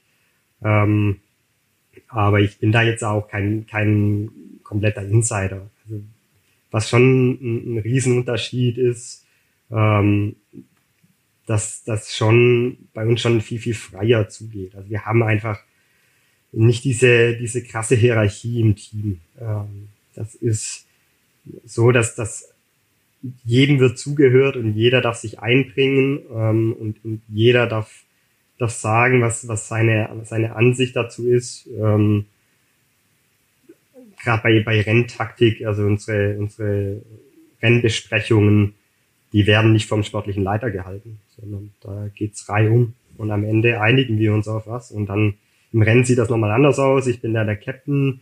Ähm, da muss dann auch, äh, da hat man nicht die Zeit, eine halbe Stunde zu diskutieren, ob man jetzt hinterherfährt oder nicht oder was man da jetzt macht. Ja, dann, da muss das schon schneller gehen. Aber wir haben das eben nicht, dass wir in, der sportliche, äh, in, in, in einem Teammeeting sitzen und der sportliche Leiter sagt, sagt, morgen geht einer in die Gruppe und dann wird das gemacht, sondern wenn da jemand sagt, ja, morgen geht einer in die Gruppe, dann wird das mal gefragt, ja, warum? Und, und warum soll man das machen? Was ist das, was ist der Sinn dahinter? Ähm, was bringt uns das? Also da wird diskutiert und gemacht. Und das macht mir schon extrem viel Spaß. Also dieses von oben herunter delegiert, das ist nicht so ganz meins. Ich finde das schwierig, das ist auch eine Entwicklung, wo mir nicht so gefällt. Und ähm, aber natürlich hat das auch seine Nachteile, dass wir eben ein kleines Team sind, dass wir nicht die finanziellen Möglichkeiten haben. Ich bin als kleines Beispiel 2019 bin ich an der Schilddrüse erkrankt und das habe ich monatelang nicht gewusst. Ich habe nur gemerkt, dass ich scheiße Rad fahre. Ja, und dann, wenn dann im Mitte Mai dann erst dann rauskommt, dass, dass deine Schilddrüse nicht mehr richtig funktioniert und dir dann das Licht aufgeht, dass du deswegen zehn Prozent dein Körpergewicht zugelegt hast, ähm, dann ist das richtig spät. Und das wird in einem World Tour Fahrer nicht passieren. Der hat einfach das medizinische Personal, wo da ständig kontrolliert und, und schaut, ob alles in Ordnung ist. Und das zieht sich natürlich durch alle Bereiche durch, ja, auch was, was Trainingswissenschaft angeht. Ich, ich schaue, dass ich da immer auf dem Laufenden bleibe, dass ich da Artikel dazu lese. Ich habe dann auch Teamkollegen, die da richtige Freaks sind und tausche mich mit denen aus. Aber es ist natürlich viel, viel einfacher, wenn du deinen Trainer hast, der Sportwissenschaftler ist und der dir deinen Trainingsplan schreibt. Ähm, das habe ich nicht. Ja, ich buche mir auch meine Flüge selber. Ich kriege die Kosten erstattet, aber ich, ich, muss mich da selber drum kümmern. Also es ist schon viel, viel selbstständige Arbeit. Ähm, und das hat seine Vor- und seine Nachteile. Das wird mich tatsächlich mal interessieren. Wie ist das jetzt in deinem, in deinem alltäglichen Leben? Äh, wenn du jetzt sowas sagst wie du, du buchst dir die Flüge selber, ähm, ihr habt ja schon auch Sponsoren und wahrscheinlich werden euch irgendwie Räder gestellt, aber es ist wahrscheinlich nicht so, wenn man bei, bei World Tour Fahrern äh, schaut, okay, da ist hier die Pressekonferenz, dann läuft hier jeder in seinem Poloshirt, das mit drei Sponsoren zugeklatscht ist und dann fährt man hier gesammelt ins Trainingslager, wo das ganze Team ist und von früh bis spät irgendwie komplett versorgt wird, wo, wo das quasi unfassbar professionell läuft und nach jeder Fahrt lädt man die wahrscheinlich irgendwo hoch und der Trainer meldet sich dann, ja, das war gut, das war schlecht. Wie, wie ist das bei dir im Alltag? Also wie sieht dein Alltag als naja, bist du Vollprofi? Wie sieht das aus in einem, in einem Kontinentalteam, ähm, wo das eben eine Stufe unter, unter der World Tour ist? Wenn du deine Flüge selber buchst, planst du dein Training selber? Ja. Ähm, was machst du im Alltag? Oder ja. musst du dein, deine, dein Training noch mit, mit Beruf und so weiter vereinen? Wie, wie managst du das alles? Genau, also bei uns ist es so, dass ähm, wir finanziell mittlerweile ganz gut aufgestellt sind bei unserem Team für ein Kontinentalteam. Aber das ist natürlich Meilen weg von, von einem Virtual Team. Jetzt ist bei uns der Ansatz im, im Team so, dass, dass äh, wir versuchen, die Fahrer möglichst vernünftig zu bezahlen. Und trotzdem geht das natürlich von vom Mindestlohn im Conti-Bereich, der liegt bei 250 Euro, das ist einfach ein Witz. Ja. Davon kann kein Mensch leben, das kann man auch nicht Mindestlohn nennen, ähm, bis hin zu mir, ähm, der davon leben kann.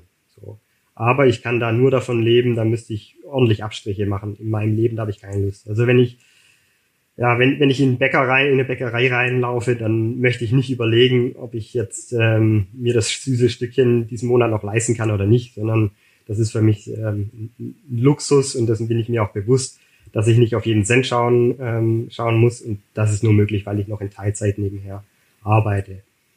Und durch das, dass wir eben versuchen, die Fahrer möglichst vernünftig zu bezahlen, müssen wir an anderer Stelle sparen. und machen das dann, gerade was Struktur angeht, sind wir sicherlich schlechter aufgestellt wie so manch anderes äh, Kontinentalteam. Aber ich finde das nicht schlimm, weil ich bin selbstständig, ich habe ein Unternehmen angemeldet als Berufssportler und ich finde, es gehört zu einer Selbstständigkeit auch dazu, dass man sich selbst organisieren kann und dass man es auch hinbekommt, selbstständig sich ein Zugticket zum äh, Flughafen nach Frankfurt zu buchen. Ähm, ich glaube, das ist nicht zu viel verlangt. Ähm, und wir haben auch keine Trainerstelle, wir haben auch keine festangestellten sportlichen Leiter. Das frisst eine Unmenge an Geld und das geht bei uns in die Fahrer. Äh, ich finde das gut so. Ähm, das ist mir viel, viel lieber, sonst könnte ich den Sport auch nicht weiter ähm, ausüben, weil ich bin jetzt auch keine 21 mehr. Mit 21, da bist du happy, wenn du die 250 Euro hast, studierst vielleicht noch nebenher, da ist die Welt in Ordnung, kriegst von Mama und Papa noch ein bisschen Kohle. Jetzt werde ich aber dieses Jahr 30, da kann ich nicht mit, mit 250 Euro ähm, so dahin siechen und irgendwie noch an der Supermarktkasse arbeiten. Ähm, das, das ist nicht das, was ich möchte. Aber ja, es ist schon eine Herausforderung, das alles so unter einen Hut zu bekommen. Also ich habe jetzt die letzten drei Wochen war ich arbeiten. Ähm, ich, ich arbeite ja in, in der Pflege, ähm, in der individuellen Schwerstbehindertenbetreuung. Das heißt, ich bin zu Hause bei einem ähm, beim Dirk, der ähm, im Rollstuhl sitzt und ähm, muss dann nebenher noch meine 20 Stunden, 25 Stunden, je nachdem, die Woche noch trainieren. Und das ist dann schon heftig. Also ich bin jetzt aktuell völlig am Limit. Ähm, aber ja, das, das gehört halt mit dazu, auch, auch äh, zu der Freiheit, die, die ich dann an, auf, an anderer Stelle wieder habe und da durchaus genieße, gehört es eben mit dazu, dann, dass da auch mal Phasen sind, wo ich ja zu viel zu tun habe und zu wenig Zeit zur Verfügung habe du hast jetzt schon auch, äh, du hast es erklärt, äh, was ihr, was ihr für ein Team habt. Ähm, was ich noch ein bisschen auch herausstellen will, ihr seid auch außerordentlich erfolgreich. Also ihr fahrt nicht einfach nur irgendwo mit, äh, sondern du hast dieses Jahr die Tour of Thailand gewonnen, hatten wir hier schon gesagt. Ähm, wie, jetzt hatten wir letztes Jahr ein sehr, sehr schwieriges Jahr für, für alle, äh, auch abseits des Radsports. Äh, in, der, in der World Tour konnte man es irgendwie so einigermaßen durchziehen. Wie war so dein Eindruck, wie das ähm, quasi in der zweiten Liga des Radsports funktioniert hat? Die, die, die Rennplanung, gab es genug Rennen für alle oder wie war da dein Eindruck? Ja, wir als Team Bikehead haben das noch ziemlich vernünftig hinbekommen. Also ich hatte wirklich noch meine noch genügend Renneinsätze. Das war natürlich stark komprimiert. Das war ja dann bei allen, die die Radrennen hatten, da war es dann eher komprimiert. Das war schon eine heftige Phase von Rennen zu Rennen. Aber prinzipiell leidet der Kontinentalbereich schon ziemlich aktuell. Also wir haben jetzt das, die Problematik, dass die großen Teams in die kleinen Rennen reindrücken, weil ihnen die Alternativen fehlen. Ja, also wir haben das bei einer bei der Sibiu Tour zum Beispiel gesehen. Da hat sich die letzten Jahre kein einziges World Tour Team blicken lassen. Plötzlich standen zwei Tour Teams da. Das ist schön für den Veranstalter. Die, die, die freuen sich dann, wenn sie dann mit einem, mit einem Ackes Werbung machen können. Das verstehe ich auch. Auf der anderen Seite bedeutet das, dass Teams, die dort die letzten fünf Jahre am Start waren, plötzlich keine Einladung mehr bekommen. Ja, wenn zwei Teams mehr da sind, müssen zwei Teams gestrichen werden. Und das sind die Conti-Teams. Und ja, deswegen jetzt aktuell ist es schwer für uns zu planen, einen Rennkalender auf die Beine zu stellen, weil wir einfach nicht wissen, was stattfindet und ob wir dann überhaupt eine Einladung bekommen. Ja, also auch die Problematik jetzt. Wir hätten eigentlich wäre jetzt eine, eine Tour Down Under. Da sind sich die World Tour Teams dann zu schade, dorthin zu fliegen, wegen den Quarantänebedingungen. Ja, für uns als Conti-Teams ist das total beschissen, weil das bedeutet, wenn dann ein anderes Rennen in Europa stattfindet, dass wir höchstwahrscheinlich keine Einladung bekommen, weil dann ähm, wieder mehr World Tour Teams dort fahren wollen. Also es ist immer dieses, ja, am Ende regiert dann schon auch das Geld den Radsport. Es ist sehr, sehr kommerziell und ja, wir versuchen das möglichst, ja, möglichst gut hinzubekommen, aber wir sitzen da nicht am langen Hebel. Wir müssen da einfach darauf hoffen, dass wir da trotzdem die Einladung bekommen von den Rennveranstaltern und dass es auch wertgeschätzt wird, was wir, was wir so treiben. Das klingt schon ziemlich kacke, um ehrlich zu sein, beziehungsweise, wie du sagst, schwierig, eine Saison zu planen. Hast du denn jetzt für 2021 schon, also hast du schon Planungen oder heißt es momentan nur trainieren und mal schauen, wo man eine Einladung bekommt oder hast du schon eine Idee, wie dein, wie dein ja, Kalender aussehen wird dieses Jahr? Ja, ziemlich leer sieht er im Moment aus. ja, jetzt momentan steht noch die Tour du Rwanda im, im Februar. Das wäre mein Saisonauftakt. Ich hoffe sehr, dass die, dass die durchgeführt wird. Das ist ja das nächste Problem. Man kann sich ja nie so ganz drauf verlassen. Hängt natürlich dann auch von den Infektionszahlen ab und auch, auch immer ein politisches Thema. Ich hoffe, dass die Tour de Rwanda stattfindet, dann wäre das der Auftakt. Und weitere Infos habe ich aber nicht. Das ist alles in der Schwebe, wie es dann weitergeht im März, April. Jetzt klingt das ziemlich exotisch. Du sagst schon Tour de Rwanda. Wir haben gesagt, du hast die, die Tour, de, äh, Tour of Thailand gewonnen. 2017 hast du ähm, die Gesamtwertung von der Tour durch Kamerun gewonnen. Das sind Rennen, naja, wenn man jetzt so vielleicht so Hobby-Radsport-Fan ist und sich denkt, ja, man guckt mal ab und zu bei der Tour de France rein und vielleicht mal noch Mailand San Remo oder so, ähm, dann ist das eine ganz andere Welt. Und ich, ich stelle mir das auch von der Infrastruktur. Also ich war in Thailand jetzt mal im Urlaub, da hätte ich bei vielen Straßen oder in vielen Städten oder so, wo ich war, nicht unbedingt gedacht, oh, das, oh, hier ist bestimmt cool, mal ein Radrennen zu fahren und so. Einfach, weil die Infrastruktur und weil die Straßen, ähm, wenn man es aufs Einfachste runterbricht, auch einfach natürlich einen ganz anderen Standard haben als jetzt ähm, ja, in Madrid oder, oder Paris, wie wir das gesehen haben. Wie, also mal ganz blöd gesagt, wie ist es in Thailand oder in Kamerun Fahrrad zu fahren? Geil.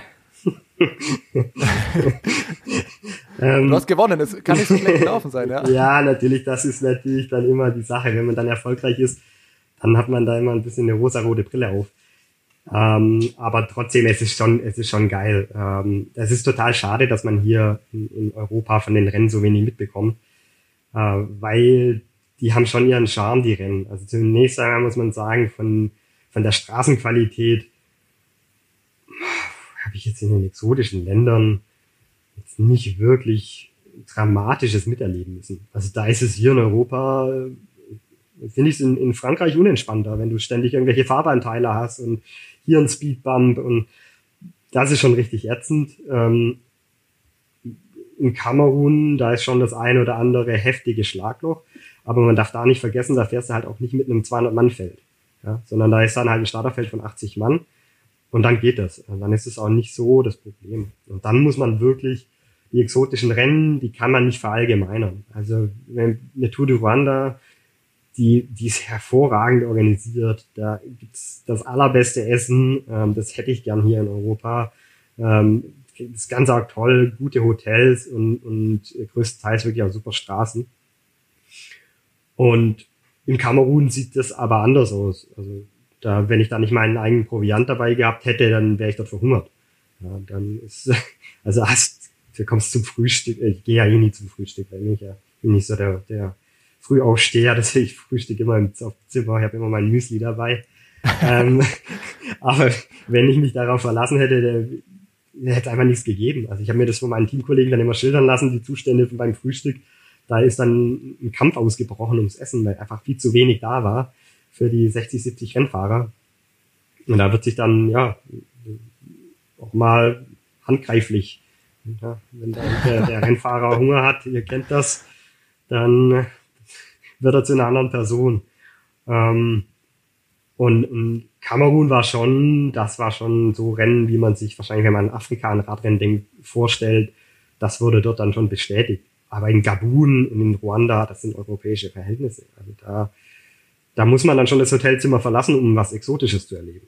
Ich mache das auch gern, weil ich das auch will, weil ich auch ähm, daran interessiert bin, an der fremden Kultur und, und fremden Menschen und dann einen, einen, Austausch zu haben.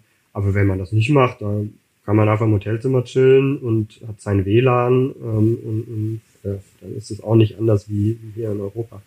Und das WLAN ist im Zweifel noch besser als in Deutschland. Hey, ich müsste jetzt eigentlich Ja sagen, als WLAN wirklich beschissen ist in Deutschland, aber darauf kann man sich im Dschungel dann nicht immer verlassen. Aber, okay. aber mobiles Internet ist super. Ja, ich glaube, wir haben dieses Jahr ja äh, in der World Tour so viel wie noch nie über Sicherheit diskutiert, über unsichere Straßen und über schlechte Hotels und äh, was weiß ich. Äh, wir haben die Huelta jahrelang gesehen. Inzwischen ist es, glaube ich, besser, die einfach nur über irgendwelche Autobahnen fahren. Also ich glaube, da ist auch nicht immer so viel geboten dann in der World Tour, wie man denkt. Und äh, du hast da sicher auch äh, schönere Spots gesehen. Das würde mich nicht interessieren, weil du auch so ein bisschen in Schwärmen gekommen bist. Gibt es da irgendwie so eine Strecke, äh, wo du sagst, ja, wenn einer mal interessiert ist, in Afrika zu fahren, ähm, dann ist hier der Place to be? Ja, witzigerweise hat vor einem Jahr hat, hat mich ein Kumpel gefragt, ähm, was ich ihm empfehlen würde. Ich, ich war mit ihm in, im November in, in Israel und Palästina mit dem, mit dem Fahrrad und dem Rucksack da ein bisschen alternatives Trainingslager gemacht durchs Westjordanland. Und er wollte dann auch mal eine Rucksacktour machen ähm, in einem afrikanischen Land. Und da habe ich ihm geraten, ähm, nimm Ruanda, das ist der beste Einstieg. Ähm, weil die Sicherheit dort extrem hoch ist. Das ist ja fast schon ein Polizeistaat.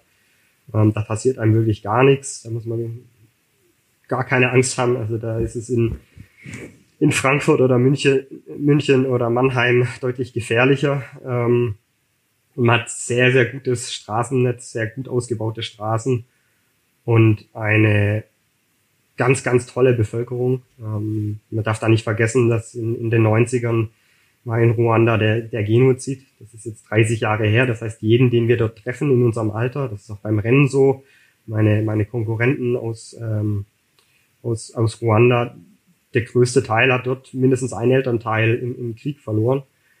Und das beeindruckt einen dann schon, wenn man diese Offenheit uns, ja, uns Weisen gegenüber sieht, obwohl wir so viel Unheil auch in, ins Land gebracht haben.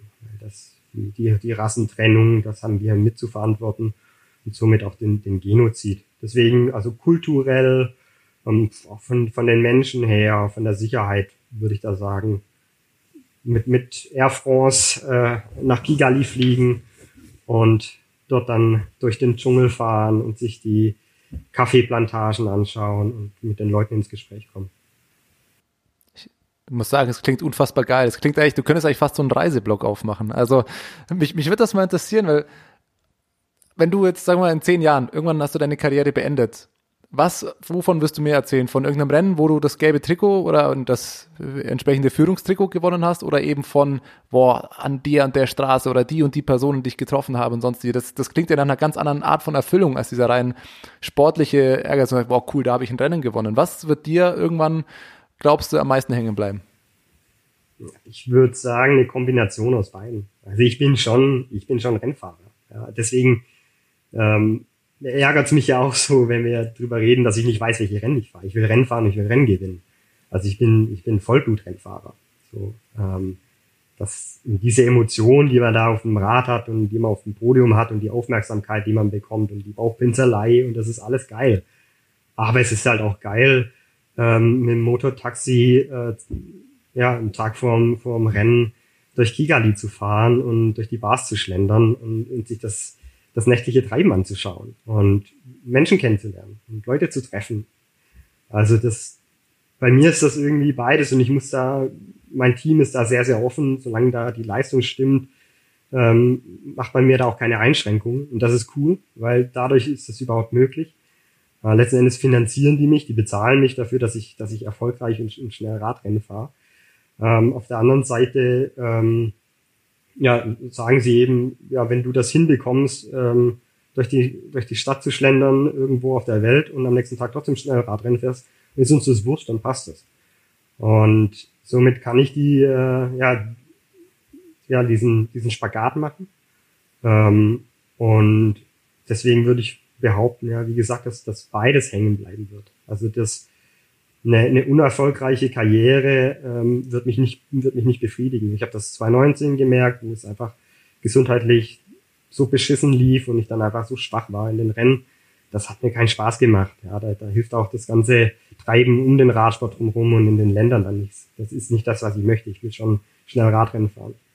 Und auf der anderen Seite nur irgendwo in Frankreich Radrennen fahren, wird mich jetzt aktuell auch nicht befriedigen. Somit ich, ich brauche schon beides. Wo du vorher erzählt hast, du hast ein alternatives Training in Israel gemacht. Ich kenne äh, noch einen hier in der Runde, der auch schon in Israel unterwegs war mit dem Fahrrad. Ich kann so viel verraten, ich weiß nicht. Ähm, ist gut. Mega Füße Mountainbike-Tour, überragend, sage ich da. Äh, wie sieht so ein Du sagst alternatives Trainingslager. Also ich vermute mal, du hast nicht äh, äh bis auf einem Hollandrad äh, mit genüsslichen 15 km/h durch die Altstadt gefahren. Wie sieht so ein alternatives Trainingslager bei dir aus? Ja, alternativ deswegen, weil man ja normalerweise, was ich auch gern mache, nach Mallorca fliegt und dort dann im Hotelzimmer abgeheimt und dort seine Runden dreht. Also ich bin jedes Jahr mehrmals auf Mallorca, also ich liebe die Insel. Ähm, alternativ war es deshalb, weil ich ja mit einem Kumpel zusammen einen Rucksack geschnappt habe und dann von, von A nach B. Das, ähm, ja, von, von Tel Aviv aus gestartet und, und ja, dann, dann nördlich gefahren und, und, und das ganze Land angeschaut und dann übers, übers Westjordanland, Palästina angeschaut und ähm, trotzdem unsere ja, fünf, sechs Stunden jeden Tag auf dem Rad saßen. Wir waren dort nur eine Woche lang, aber das Land ist ja nicht so groß, da sieht man schon eine ganze Menge. Ähm, und da spricht ja eigentlich nichts dagegen, trotzdem macht es kaum jemand. Also ich kann ja mein, mein, mein Grundlagentraining, kann ich auch mit einem Rucksack fahren und kann das auch in einem Land fahren und ähm, wo man jetzt normalerweise nicht hingeht, um, um Trainingslager zu machen. Und das war, das war schon mega cool. Da werde ich auch definitiv wiederholen, sowas im Trip. Wir haben äh, eine Rubrik äh, bei uns, die wir manchmal Gästen stellen. Das ist ja, es gehört ja ein bisschen mit zum Radsport dazu, der Style und äh, was sieht man. Ich muss sagen, ich bin ein Riesenfan von euren Trikots. Ähm, Finde ich richtig geiles Design. Was mich jetzt auch interessieren würde, es wird ja so oft über die Style-Polizei gesprochen. Was darf man? Und das ist ja irgendwie, wenn das hier irgendwie diskutiert wird in irgendwelchen Podcasts oder irgendwo, ist das ja immer schon so ein klassisch europäisch geprägtes Bild. Es geht eigentlich nur noch Socken über, Beinlinge ja oder nein oder sonst wie. Jetzt würde es mich interessieren, wenn du eben in Afrika fährst, in Thailand fährst, was sind da so für Style-Sünden oder was gibt's da vielleicht für, für Style-Vorbilder, wo du sagst, wow, geil, das, das sieht man hier vielleicht gar nicht oder, oder sind es die Farben, sind es die Designs, wo du sagst, wow, das findest du richtig cool, das sollte vielleicht auch in Europa oder in der World Tour vielleicht mal ein bisschen mehr Einzug erhalten. Hast du da ein paar Ideen? das Schlimme ist ja jetzt bei meinen afrikanischen Kollegen, man, man kennt es ja auch aus anderen Sportarten, da ist es ja eigentlich scheißegal, was die anziehen, das sieht ja immer geil aus. Ich weiß nicht warum, aber die sehen einfach ja immer cool aus. Also wenn, wenn wir das machen würden, würden wir uns zum Affen machen. Ähm, was man da dort auch manchmal dann sieht, ist, wenn sie dann durch den Radsport so ein bisschen Reichtum erreichen, dann kann es auch noch mal sein, dass dann äh, beim Abendessen dann ein afrikanischer Fahrer kommt und dann drei Oakleys auf ein, ähm, übereinander dann trägt beim Abendessen. Also einfach nur um zu zeigen, was er so hat. Ja, ähm, der europäische Fahrer hat dann die, die fette Uhr an oder den großen Sportwagen und dort werden dann auch mal drei Oakleys auf einmal getragen. Ähm, ja, ich bin da jetzt nicht so der Fan davon. Ich bin, ich weiß nicht, ich bin eher für den Style abseits vom, vom Rennen, außerhalb vom Radsport. Das ist mir wichtiger wie auf dem Rad. Ähm, ich habe mir da ja, ich habe die Rubrik ja auch mitbekommen, habe mir da meine Gedanken gemacht. Ich sehe mich da jetzt nicht so als qualifiziert an. Aber eine Sache ist mir dann eingefallen, was ich finde, was gar nicht geht, äh, sowohl bei Hobbyradsportlern als auch bei Profisportlern, ist in irgendwelchen Wertungstrikots rumzufahren. Also bitte kauft euch nicht das grüne Trikot von der Tour und fahrt damit trainieren. Und wenn ihr ein, ein Wertungstrikot bei irgendeiner Rundfahrt gewinnt, dann macht es in einen Rahmen, was unterschreiben und gut ist, aber damit geht man nicht trainieren. Das geht gar nicht. Ja, das siehst du mal. Du hättest ja ein paar, also so schön mit einem, mit einem Kamerun-Gesamtwertungstrikot äh, oder so rumzufahren. Das kann man wahrscheinlich auch gar nicht so einfach kaufen, weil ich glaube, so das gelbe Trikot der Tour de France, das findest du schon in irgendeinem Online-Shop. Aber Kamerun-Gesamtwertung ist mir zumindest noch nicht untergekommen irgendwo. Ja, aber das willst du ja auch nicht anziehen. Also das ist ein, das ist ein Schnitt von den 80ern, so von der Passform. Also da muss ich dann da musste ich dann mit, mit Sicherheitsnadeln viel Arbeit anleisten, dass das so halbwegs dann am Körper eng angeblieben war. Ich war mit 18 äh, bei der Tour de France äh, einmal und da haben die äh, keine Radtrikots verteilt, sondern so, ja, das war so ganz billiger Nylonstoff, wie so gefälschte Trikots, die man als Kind in Italien äh, gekauft hat. So zu mir zumindest kann ich das. Und da muss ich sagen, da bin ich auch mit 18 noch, muss ich sagen, in Frankreich habe ich das schon noch ein, zwei Tage an. Da kann ich nicht drum reden. Ja, aber das sind die Jugendsünden, das, das ja. kann man noch verzeihen. Aber ab dem U23-Bereich geht das dann nicht mehr. Was mich nochmal interessieren würde, ähm, das ist jetzt nochmal ein bisschen anderes Thema. Das kommt jetzt, äh, viel größer könnte der Sprung jetzt gerade thematisch gar nicht sein, aber ähm, ich würde es vielleicht trotzdem gerne ansprechen. Wir haben uns gestern ähm, zu dritt schon mal ein bisschen gequatscht und überlegt, worüber können wir mit dir sprechen. Und ein Thema, das ist jetzt ja, vielleicht setze ich mir jetzt da voll in die Nesseln oder so, aber wir haben gestern gesagt, das ist blöd, weil am Ende sind es wieder drei Weiße, die über, über Rassismus sprechen oder die über so eine schwere Thematik sprechen. Aber trotzdem würde ich es gerne ansprechen oder gerne deine Eindrücke, weil du vielleicht einfach nochmal anders darüber sprechen kannst. Wir haben das dieses Jahr wahrgenommen, diese Black Lives Matter Bewegung, die ja ähm, gerade in den USA, klar, im Sport auch ähm, wahnsinnig Anklang findet, ob das jetzt im Basketball oder äh, sonst wo ist. Da gibt's die Bewegung, da setzen sich Sportler wirklich auch aktiv ein. bei der Tour de France kam das dieses Jahr, ich glaube doch irgendwie zwei Etappen vor Schluss dann auf einmal auch irgendwie. Wir hatten so ein bisschen den Eindruck, dass der Radsport da ein bisschen eine Chance verpasst hat, sich vielleicht zu positionieren. Auf der anderen Seite ist es natürlich ein, ein unfassbar weißer Sport. Ich weiß ich, mir fällt als spontan kein viel weißerer Sport ein. Ähm, ihr seid ja so ein bisschen anderes Team, ne? Also faktisch gesagt bei euch, ihr setzt euch ja ein für Entwicklungshilfe in Afrika. Ihr habt ja viele afrikanische Fahrer entsprechend auch.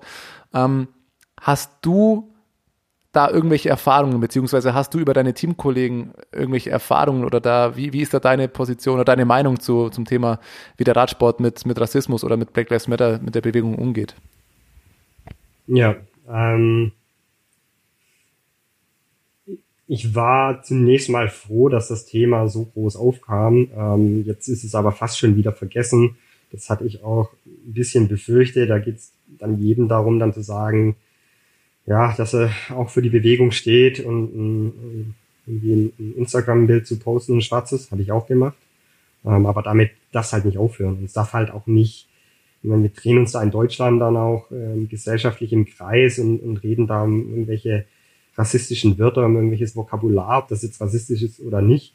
Ähm, damit das gern anfangen, die Diskussion, aber wir kommen ja gar nicht da weiter. Wir machen ja nicht mal den nächsten Schritt. Und ich kriege das bei meinen Teamkollegen schon mit, wo die Probleme sind. Also wenn ich mit, mit, mit ähm, einem Team am Flughafen bin und dann gehen wir durch die Sicherheitskontrolle, ähm, dann wird ein Schwarzer nicht gleich behandelt wie ein Weißer. Und das ist beschissen. Ja, der hat die gleichen Klamotten an wie ich. Der hat das, das Bikegate-Outfit an, ja, und zwar äh, Freizeitklamotten und wird aber anders behandelt, weil er, weil er schwarz ist. Und das ist scheiße. So. Und das ist das Problem. Also das Problem liegt nicht nur beim, beim beim Vokabular und, ähm, und auch nicht nur bei Polizeigewalt, sondern das ist ja viel tiefer verankert. Dieser überall im alltäglichen Leben plus auch der, der die ja, strukturelle Benachteiligung, die wir da erleben. Und das kriege ich schon immer wieder mit, auch die, die Visa-Probleme. Also wir haben ganz oft, dass wir gern unsere Fahrer in Europa Radrennen fahren lassen würden. Und das ist aber gar nicht so einfach möglich, die ins Land zu bekommen. So, also wir wären da schon ja, eigentlich jeden Monat damit konfrontiert. Ist das bei euch teamintern ein Thema? Zum Beispiel die Black Lives Matter Bewegung oder sich da äh, irgendwie zu positionieren? Ich, ich, für, auf den ersten Gedanken könnte man gerade bei einem Team wie Bikegate meinen, dass er eigentlich prädestiniert dafür, sich auch in der, in der Richtung einzusetzen. Ich glaube, bei uns im Team, für uns ist das so selbstverständlich, dass wir so verschieden sind von Nationalität, von Hautfarbe, von Religion, dass das eben dann oftmals gar kein Thema ist, weil es für uns einfach normal ist. Also für uns ist es einfach normal, dass wir, dass ein, ein Schwarzer und ein Weißer sich ein Hotelzimmer teilen. So. Also da geht's eher, da, da geht's ja um ganz andere Dinge. Mir ist es, mir ist es scheißegal, welche Hautfarbe mein Gegenüber hat, aber das soll nicht den Wecker früh stellen. Das ist eher mein Problem.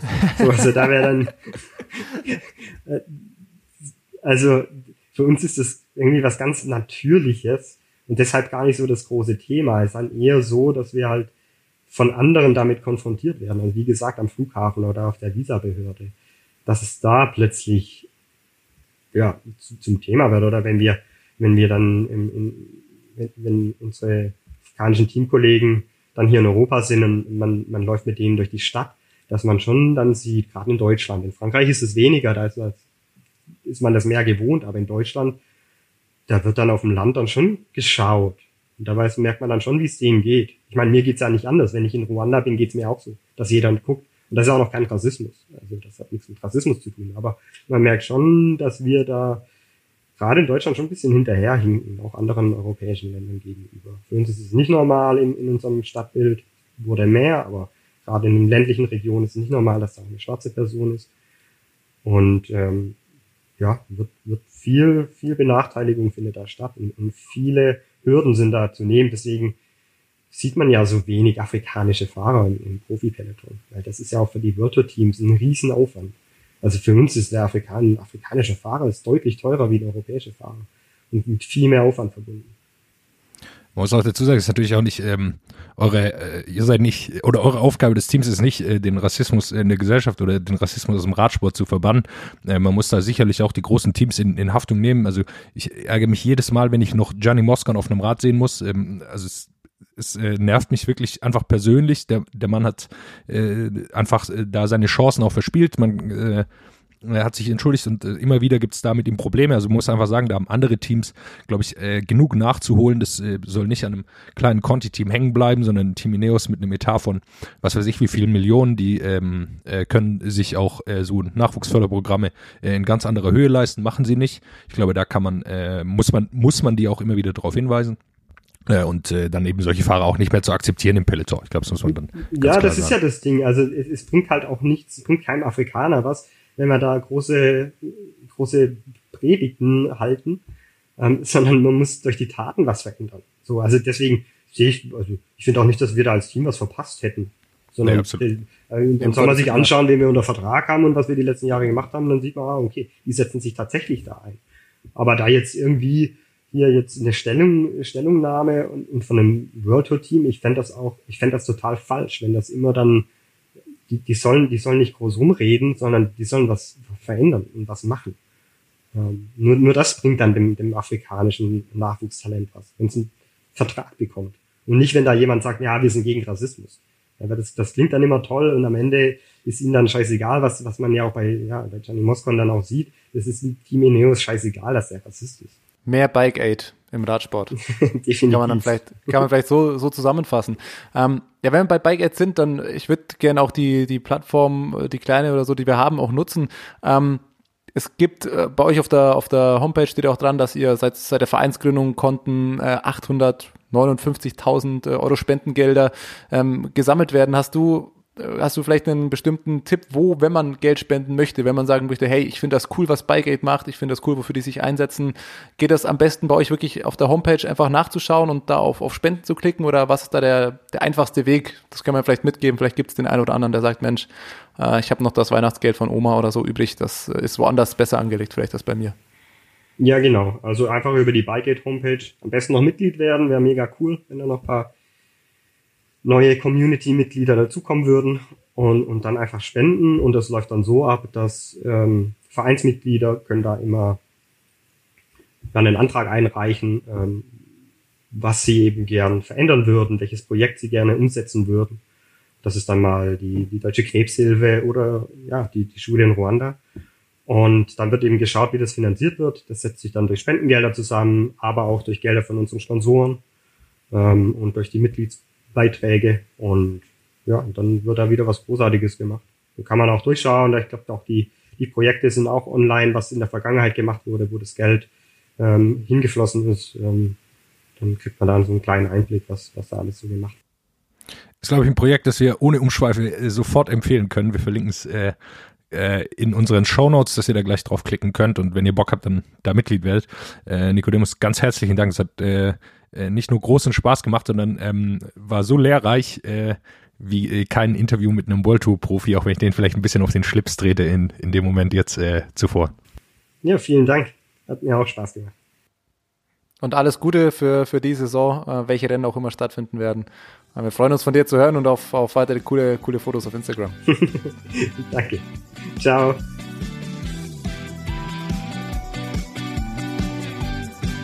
What's up? Der Radsport-Podcast.